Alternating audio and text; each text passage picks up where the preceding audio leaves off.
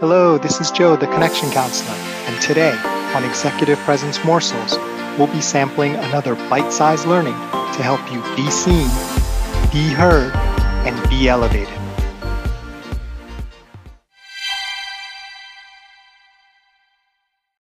Welcome to Executive Presence Morsels. So happy to have Season 10 kick off. And as we enter Season 10, want to start with a really interesting topic on competition and why we actually need competition. Sometimes I say when I'm talking to people or, you know, advertising this show that this is the only daily podcast that teaches you executive presence. And I, to me, I think it's a great selling point, but um, it would actually be good if there were other daily podcasts that talked about executive presence. And today we're going to cover why, in general, that is true to have competition. So you may have heard the expression iron sharpens iron, right? What does that mean? You need an edge to work against to find out how good you can be within reason. Okay, so if you're starting out, the example I always like to use is if you're starting out and you're learning to serve or return serve, you don't want to return serves from Roger Federer, right? That's not competition. However, if you start off with someone who's, you know, around your talent, ability, and your physical kind of coordination level, then you can start to um, push each other and make each other better. So you definitely want competition because that helps you understand how good you are, how good you can be based on what others are doing. However, it has to be within reason, right? Because otherwise you just get uh, too discouraged. So it can be a good thing as you develop more executive presence, as you develop more of a specialty in your area, to test yourself against the best because then you can really see where those gaps are and you can improve on the way to becoming not necessarily the best. The way I like to describe it is to becoming your best. There's a difference between winning, right? When people think about competition, they always think about winning, beating the competition. The way I like to think about it when it comes to leadership is it's not so much about winning every time because we're all going to have wins and losses. It's about becoming your best, figuring out what your best is through the competition win, lose, or draw. And no matter which one of those states you end up in, being proud of yourself because you realize you're doing the work, you're putting in the practice, and you're pursuing things with a full heart and trying to develop and become the best you can.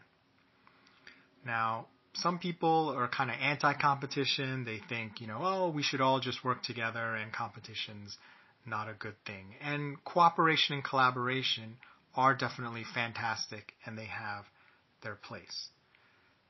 When you are competing, there's one type of game which you will never really truly enjoy. Do you know what that is? There's no satisfaction in winning a game you cannot lose.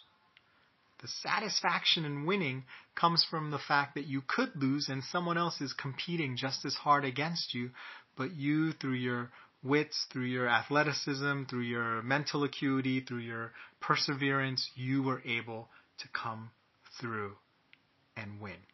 And that shows you what you're capable of. It propels you to do even more the next time. It gives you the confidence that you really need to first lead yourself and then secondly, lead others.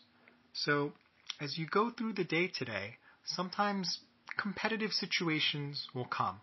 And just take a second and pause and think about what are the advantages of this competition.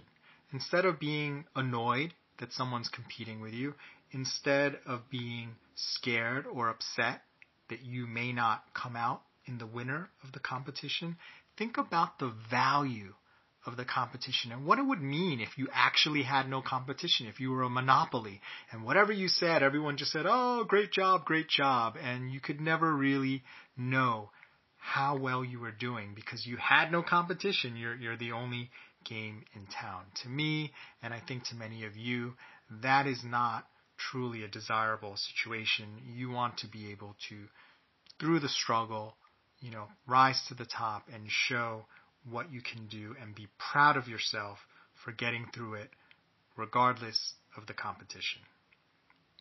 Well, thanks for listening to Executive Presence Morsels. This is Joe Kwan, the Connection Counselor. Remember, it's not what you say, do, or wear, it's how you make people feel that generates executive presence. Nothing else matters.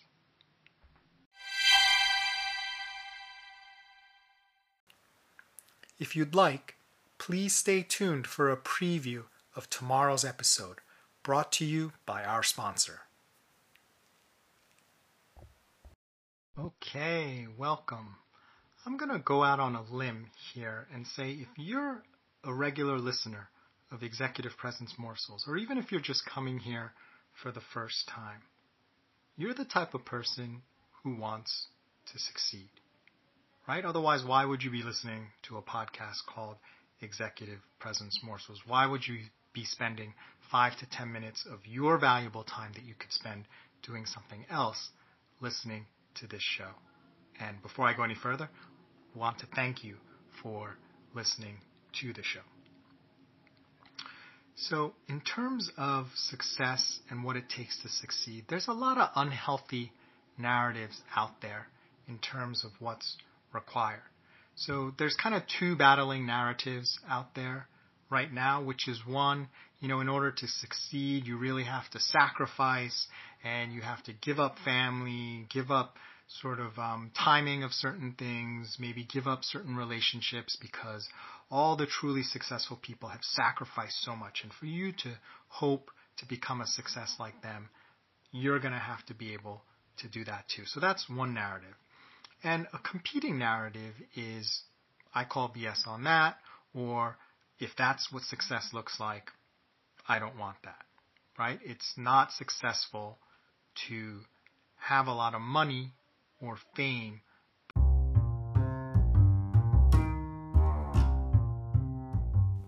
Thanks for listening. Can't wait to share the rest of the episode with you. Join us next time for another tasty executive presence morsel.